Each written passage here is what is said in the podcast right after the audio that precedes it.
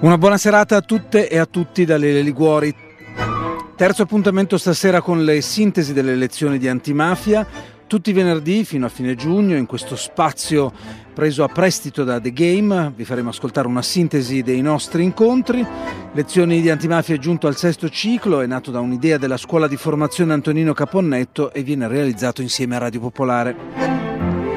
Il ciclo di quest'anno si intitola Giustizia, Memoria e Diritti anche quest'anno le lezioni si stanno svolgendo in streaming video sui canali YouTube di Radio Popolare e della scuola Caponnetto. In questo spazio, in onda sulle frequenze di Radio Popolare e in podcast, vi riproporrò una sintesi delle singole lezioni. Stasera ascolteremo il terzo incontro, quello che si intitolava Ergastolo Stativo e 41 bis, la legge voluta da Giovanni Falcone e le modifiche possibili, quelle di cui sta discutendo ancora oggi il Parlamento. È un incontro che si è svolto il 15 marzo scorso. A fine febbraio la Commissione Giustizia della Camera aveva approvato un testo che appunto modificava le norme attuali dell'ordinamento penitenziario, in particolare quelle sul cosiddetto ergastolo stativo, cioè sono norme che sanciscono il divieto di concedere la libertà condizionale ai condannati per reati di mafia e terrorismo che non collaborano con la giustizia.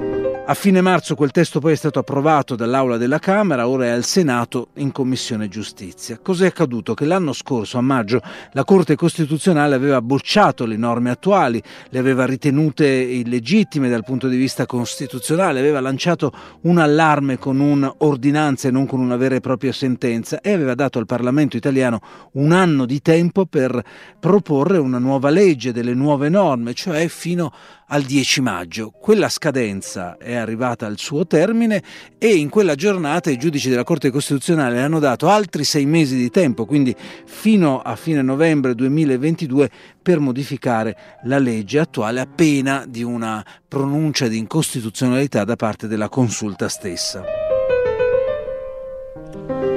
Ad introdurre un po' il tema di questo terzo incontro, un incontro che avrà come protagonista Pietro Grasso, senatore, ex presidente del Senato, ex procuratore nazionale antimafia. Dicevo, ad introdurre questo nostro incontro Nando Benigno che fa parte della scuola di formazione Antonino Caponnetto. Ascoltiamolo.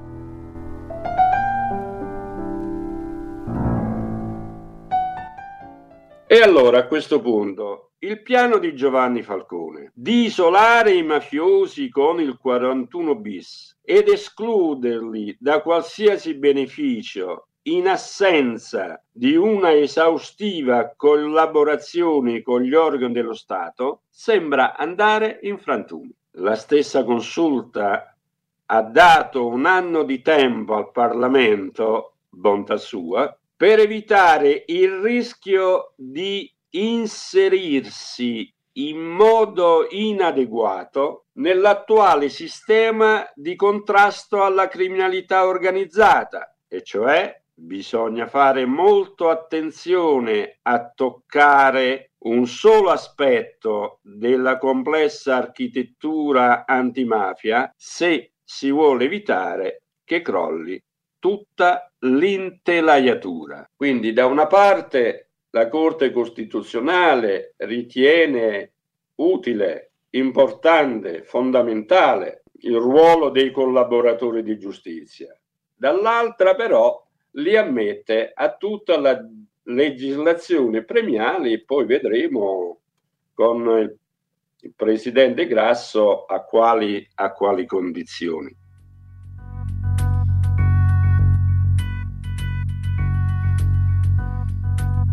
Così Nando Benigno della scuola Antonino Caponnetto, ora ascoltiamo Pietro Grasso, il senatore, il suo intervento parte proprio dalle origini della legge eh, che era stata voluta da Giovanni Falcone.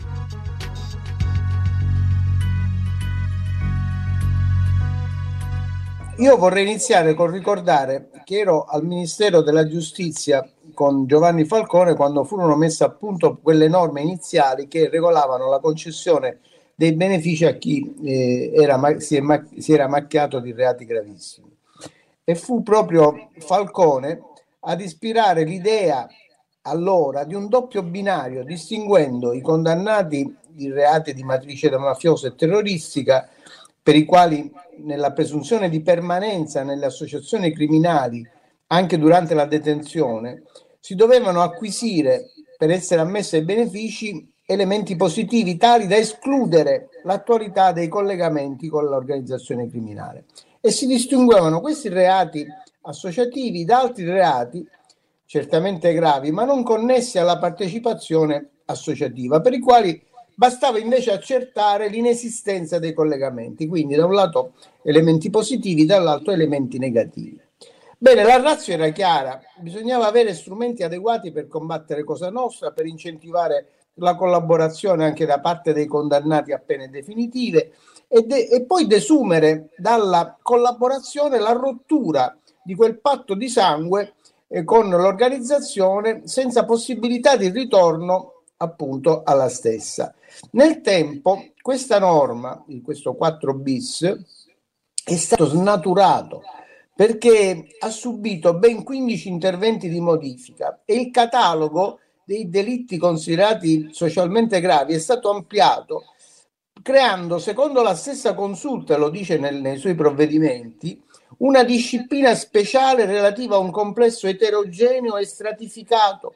un elenco di reati che eh, io penso per esempio alla corruzione, alla concussione, al favoreggiamento dell'immigrazione, al peculato, alla prostituzione minorile, alla pornografia minorile, alla violenza sessuale di gruppo, tutti reati certamente di alto disvalore sociale, ma reati che non nulla hanno a che fare con la criminalità organizzata, almeno nella maggior parte dei casi. Sono reati individuali, monosoggettivi, per i quali certamente va effettuato un'approfondita valutazione sulla pericolosità del condannato e sulla concreta capacità di ritornare al crimine, ma i criteri pensati per i reati associativi, come la collaborazione e l'attualità dei collegamenti, non hanno senso per questi reati. Ora, io lo dico chiaramente, la Corte europea dei diritti dell'uomo, secondo me, è un'opinione, ha sottovalutato la peculiarità delle nostre organizzazioni mafiose e la Corte Costituzionale, dovendosi muovere in quel solco, ha mutato la precedente giurisprudenza che durava da quasi 30 anni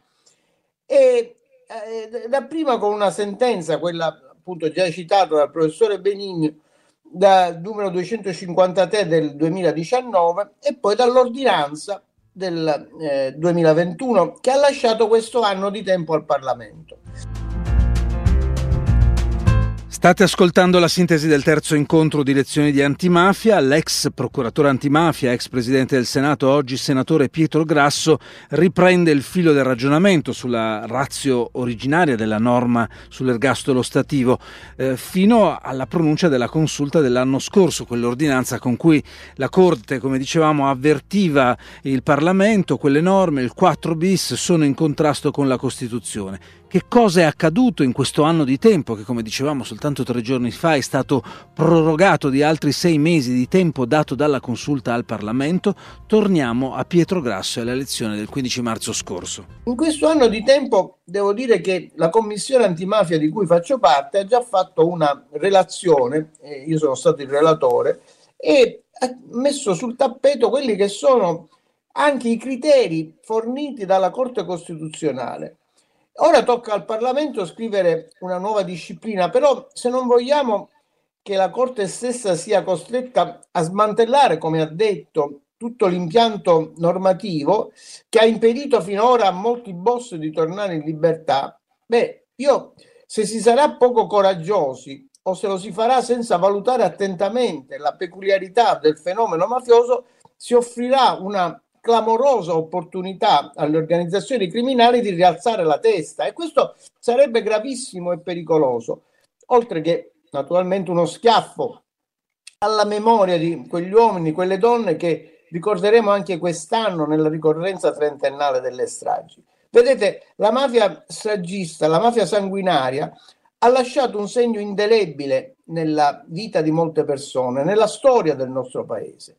E quella di oggi, la mafia di oggi, quella invisibile, quella transnazionale, è ancora più pericolosa Basti pensare alle enormi risorse del PNRR su cui cercherà di mettere le mani, alla fragilità del tessuto economico e sociale conseguente alla pandemia e, e perché no, anche alla crisi energetica ed economica conseguente alla stessa guerra in atto. Vede, da sempre tutte le calamità, anche i terremoti, tutte le occasioni sono buone per le mafie radicate, badate bene, anche nel regime di Putin e nell'est europeo per i loro sporchi affari costellati di soprusi, di privilegi, di illegalità e quando necessarie di violenze, di intimidazione e anche di sangue, di morte. E quindi la lotta alla mafia non può conoscere cedimenti, oggi deve essere più intensa che mai.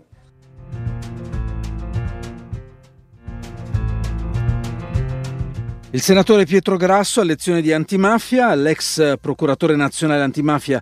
invita il Parlamento, avete sentito, a valutare le eventuali modifiche alla legge, al 4 bis, questo alla luce di quello che realmente è il fenomeno mafioso, le sue peculiarità, dice Grasso. E inoltre, in un altro passaggio del suo intervento, il procuratore Grasso dice non bisogna depotenziare lo strumento della collaborazione, dando un messaggio che non c'è più bisogno della collaborazione per avere benefici. Queste sono alcune delle note che Grasso mette all'interno di questo suo intervento a lezione di antimafia. A questo punto c'è il passaggio dell'intervento di Grasso in cui il senatore Di Leo indica i criteri per la modifica eh, delle norme attuali. Ascoltiamolo. Questo momento di revisione è un momento delicato. Si può risolvere questo problema, io ritengo, distinguendo i reati, pure ugualmente gravi, in due fasce da una parte quelli associativi con criteri stringenti attraverso i quali valutare se il patto che lega il detenuto e la sua famiglia mafiosa sia ancora esistente, dall'altra tutti gli altri reati che giustamente sono stati inclusi nel 4 bis per la loro gravità e il loro disvalore, ma oggi eh, devono essere valutati con criteri di pericolosità ai fini della concessione di benefici per il rischio del ritorno al crimine. La Corte Costituzionale ci ha detto in maniera chiara che la collaborazione non può configurarsi come una presunzione assoluta per accedere ai benefici, cioè una condizione assoluta. Dobbiamo quindi pensare a una legge che, oltre alla collaborazione, preveda criteri rigorosi per raggiungere questa pur ragionata, individualizzata certezza per essere ammessa ai benefici. E per condannati che hanno compiuto le stragi in Italia, non dimentichiamolo. E quindi la stessa Corte, consapevole della presunzione di perenne pericolosità dei condannati per mafia e terrorismo, ha indicato alcuni criteri al legislatore. Nel senso che non basta valutare l'esemplare comportamento del detenuto in carcere, la partecipazione a un percorso rieducativo, la dichiarata dissociazione, ma nemmeno l'esclusione dell'attualità delle, dei collegamenti con la criminalità, ma anche il pericolo, l'ha detto la Corte Costituzionale, il pericolo del ripristino dei collegamenti con l'organizzazione criminale di appartenenza. Questi sono criteri molto forti, una procedura rafforzata, il, perché il rischio è, è chiarissimo, non costruire un sistema rigoroso può riportare senza le dovute certezze fuori dal carcere mafiosi del calibro dei Graviano. E io penso sia un'ottima idea, come suggerisce sempre la Corte, di eh, dare ai condannati l'onere di eh, provare, di allegare quelli che sono gli elementi che dimostrano la loro esclusione dalla, eh, dall'attualità dei collegamenti con la criminalità organizzata. State ascoltando Radio Popolare, elezioni di antimafia. L'ex procuratore antimafia Pietro Grasso che dice attenzione ci vogliono modifiche rigorose per evitare gravissime scarcerazioni come avete sentito cita i fratelli Garviano.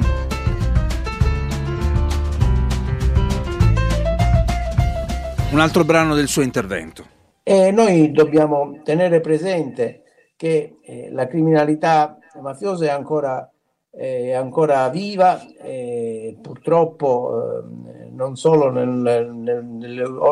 nei territori d'origine, ma anche nel, resto del paese, in tutta Italia e anche all'estero. Eh, non dimentichiamo i, i rapporti con, pure con la mafia russa, in passato ci sono stati e ne abbiamo avuto traccia da parecchie, da parecchie indagini. Quindi io ribadisco, il testo per come oggi è un punto di partenza, un buon punto di partenza, che però a mio avviso ha la necessità di essere migliorato. Il nostro dovere nel trentesimo anno eh, delle stragi di mafia è quello di adeguare le norme alle indicazioni della Corte Costituzionale che, va, che vanno rispettate eh, senza togliere la loro incisività nel contrasto eh, alle mafie.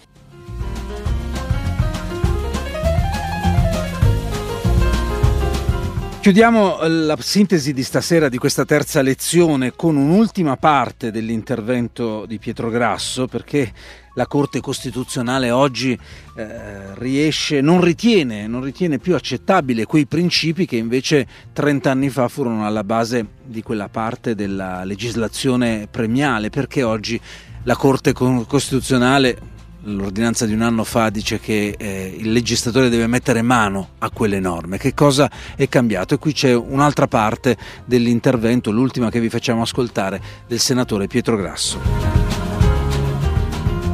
È successo che la mafia ha posto in essere una strategia cosiddetta di sommersione, di eh, invisibilità, cercare di far passare l'idea che ormai quella mafia lì non esiste più. E in effetti quella stragista, quella di attacco frontale agli uomini delle istituzioni è stata tutta eh, messa in carcere, condannata agli ergastoli e quindi stanno scontando gli ergastoli. Però eh, quella, quella, mafia certamente eh, ecco, deve essere oggetto di una valutazione eh, complessiva di tutta la nostra legislazione antimafia da parte della Corte europea dei diritti dell'uomo. Io so che il governo italiano eh, si è costituito, ha difeso, ha anche impugnato una prima decisione, è andato alla Grand Chambre che però ha confermato il tutto. Bene, la, quando la, il governo italiano ha sostenuto la precedente giurisprudenza,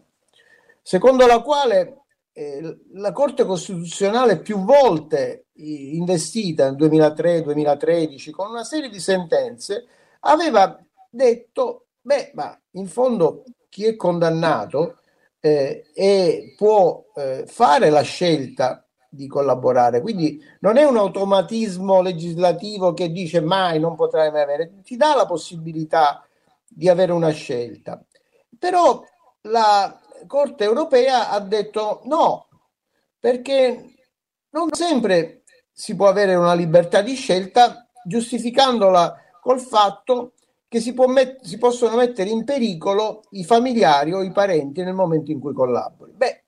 forse qualcuno poteva far ri- eh, riflettere o portare sul tappeto il fatto che noi abbiamo un sistema di protezione dei collaboratori che in tanti anni, in 30 anni, dal 91 fino ad oggi, non ha registrato insuccessi sotto il profilo della sicurezza. Si può dire che così che magari eh, i, i, collaboratori eh, si lamentano perché non hanno quello che si aspettavano, non hanno avuto eh, chissà che cosa dallo Stato, però non c'è dubbio che sotto il profilo della sicurezza non ci sono state delle falle. Bisogna sapere che non tutti gli ergastoli sono stativi. Cioè ci sono gli ergastoli ordinari che prevedono che dopo 26 anni di carcere si può avere la liberazione condizionale natu- naturalmente a determinate condizioni, che ci sia il ravvedimento, che ci sia questa revisione critica del passato criminale. Quindi non tutti gli ergastoli, solo gli ergastoli di quei reati per, così pericolosi. Naturalmente se si si è infarcito questo 4 bis di reati che non avevano questo indice di pericolosità pur essendo di disvalore sociale, è chiaro che si è annacquato questo principio. E questo secondo me è, questa è la causa per cui siamo arrivati oggi, unendo al fatto che la mafia, di mafia non, se, non si parla più eh, la mafia è diventata invisibile, sono più gli omicidi in famiglia che gli omicidi di mafia, che ormai eh, è entrata nel mondo economico, negli affari, eh, si è infiltrato nella politica, in tut- soprattutto locale, cercando di ottenere appalti pubblici, però c'è quasi un, una sorta di patto silente eh, non espresso, per cui io non ti mostro più violenta, violenza e tu mi controlli di meno. Ecco, questo passa e questo secondo me è il risultato eh, che porta a una sentenza come quella della Corte europea e la Corte Costituzionale che è, ha dovuto seguire questo solco e quindi dichiarare che in base al principio dell'articolo 27,3 della Costituzione la pena ha un carattere rieducativo, però non bisogna dimenticare anche che eh, esiste nella nostra Costituzione la tutela della sicurezza, della prevenzione generale e la tutela della collettività che è un bene ugualmente eh, da valutare e da equilibrare e bilanciare rispetto al carattere rieducativo della pena.